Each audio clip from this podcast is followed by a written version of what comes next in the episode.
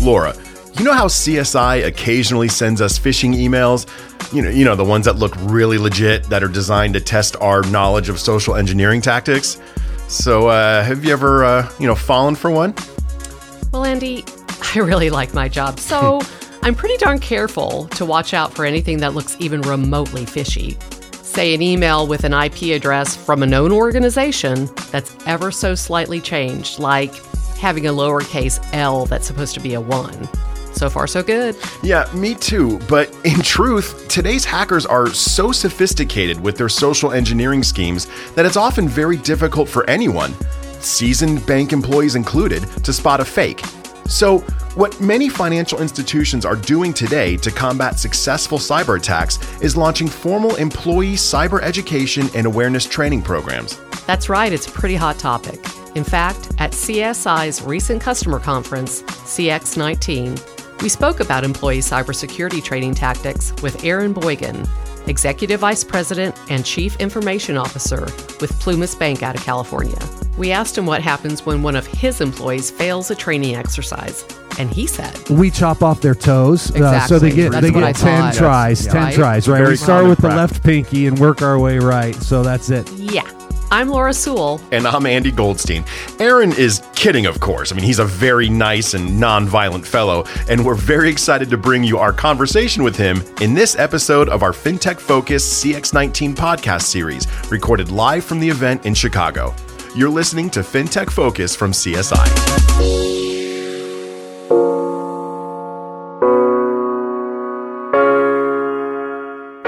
Us now is Aaron Boygan, Executive Vice President and Chief Information Officer with Plumas Bank based in Quincy, California.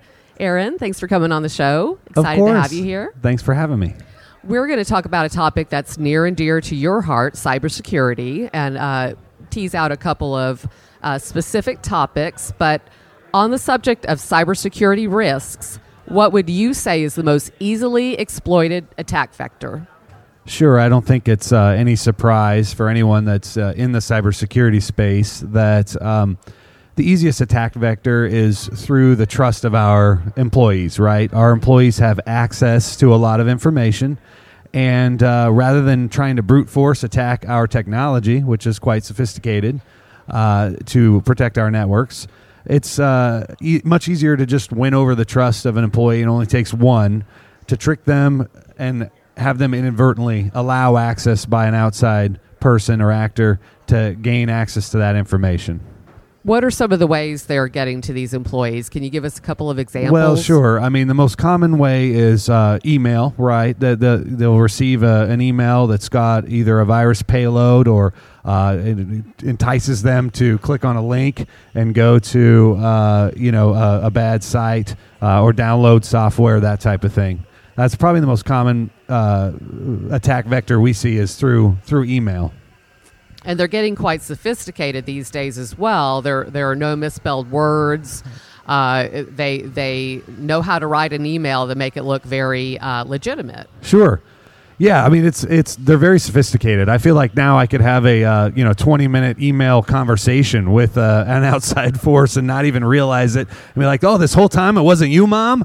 Uh, but you know, the, it's just they're they're quite sophisticated, and they they um, they actually often know you know the vendors that we work with, uh, the other outside organizations we interact with, the ways we conduct business, and they uh, make themselves appear just like that, and so it's real easy to get tricked. Absolutely, So at Plumas Bank, you have about is it 175 employees or so? that's right. Okay. So, uh, leading into talking about how to detect phishing emails and, and, and those kinds of things, I imagine that you have some pretty cool uh, cybersecurity training for your employees. Why don't you tell us a little bit about that? Sure. Uh, you know, for a long time, we did uh, cybersecurity awareness training just uh, on on a, uh, maybe a once a year basis. We'd hire an outside auditor, and they'd part of that engagement would be to to help do some cybersecurity awareness training by you know helping us test our employees and do some phishing.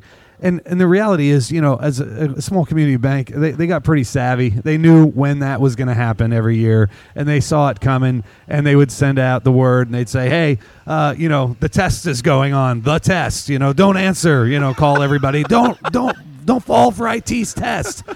Well, that wasn't very effective. Uh, so what we we started doing is uh, pulling that more back in house and saying, hey, how can we do more customized awareness training and phish testing. Uh, when we we on one occasion by an outside auditor, we we actually had uh, zero failures, right? And I know better. No no offense to our employees, but I know better that people will actually fall for stuff. Exactly. Um, and so uh, we we uh, use a tool KnowBe4. Uh, and, and it's a, a pretty well known industry tool uh, to conduct our own phishing campaigns and we we custom tailor them and we we uh, kind of cheat a little bit because we know our organization really well we know the things that people fall for but yeah you know it, it, it opens the door and allows us to do things um, on a uh, more continual basis right.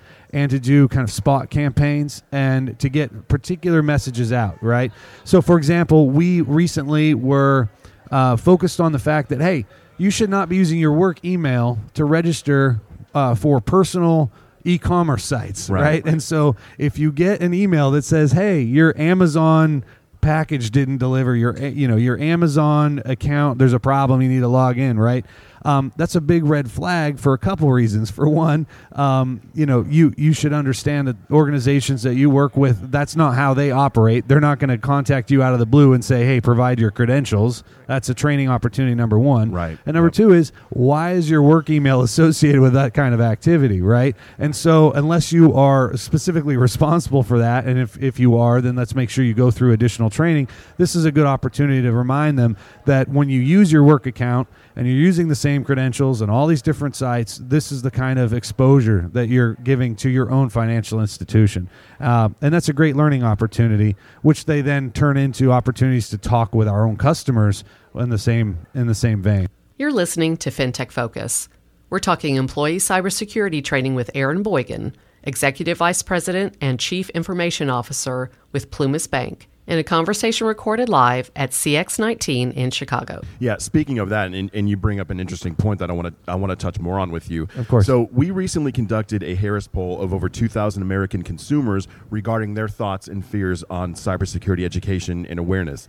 Um, 74% of them said that they would be willing to sign up for cybersecurity education if their financial financial institution offered it. Sure. Does does Plumas conduct any sort of um, consumer awareness programs in that regard?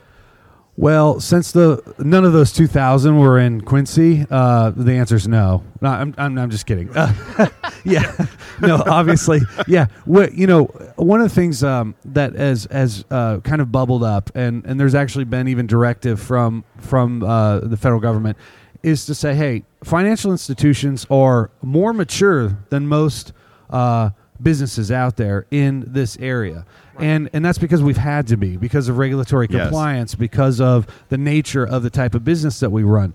So we have a wealth of knowledge that a lot of other businesses don't have. And in my past life, I actually worked uh, as a managed service provider, which uh, CSI provides to us. But um, one of the things that was very clear to me as I consulted with small, mid-sized businesses across many different uh, industries is that uh, there was a predominant lack of knowledge on how to just do the most basic things to protect their environment. And um, these things don't have to be expensive or complicated. You know, they often think of IT and these business leaders are busy just trying to, you know, um, uh, run their business and get things done. Uh, but they don't want to invest a ton in technology. They're not a technology company.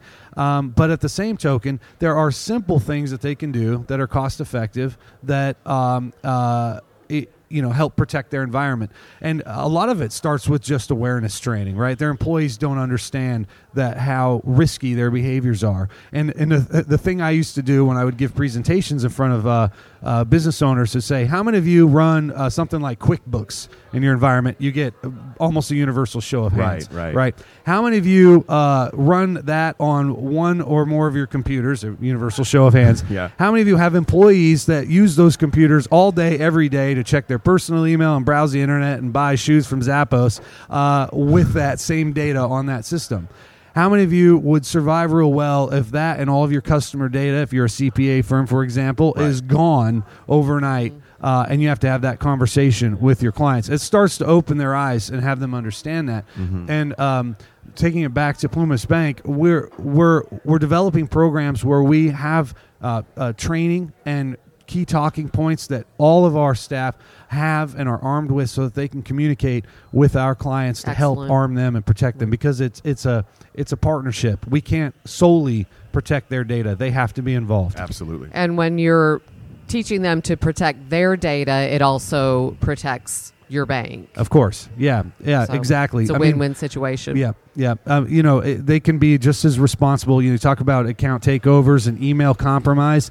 You know, if they're, you know, you if one of your clients say is a title company and their email system is breached and they're sending, you know, what appears to be legitimate wire transfer requests, um, you know, banks gonna follow those rules if if uh, you know something in the in the long chain is broken, and um, they have to be involved in that. They have to participate in protecting their information as much as we do. Yep.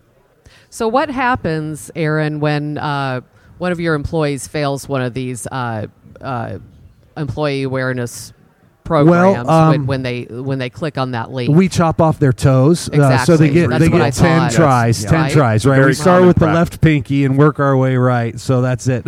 It's like Tahoe Justice. If I, that's if that's how it goes. Yep. Uh, no, the, we um, uh, the the key there is we want them to be involved in that. There's no public shaming. we, Right. we're- Yet. the- yeah, exactly. We're not going to you get uh, three tries. make them feel bad. But we do. Uh, the key is very topic specific spot training. That's one of the key key components. I have I have children, so one of the key elements of that is there are teachable moments, and uh, our our employees uh, are not children. They're, these are very smart and very capable uh, Yes. uh, working professionals. They get busy, but inevitably when there's a failure, they always say something like. I was just expecting something from UPS. How did you know? I said, you know, that's why we tailor the campaign that way. We know because the criminals know, right? That's the idea. Like, it's not like they're gonna, you know, wait until it's convenient for you.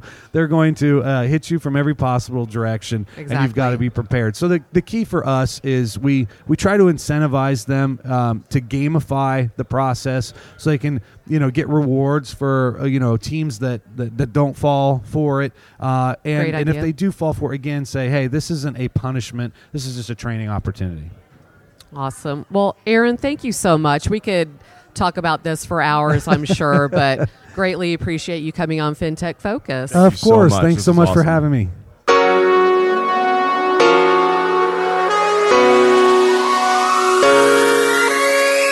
That's it for this week's episode of FinTech Focus. Thanks again to Plumas Bank's Aaron Boygan for joining us, and we appreciate all of you for listening.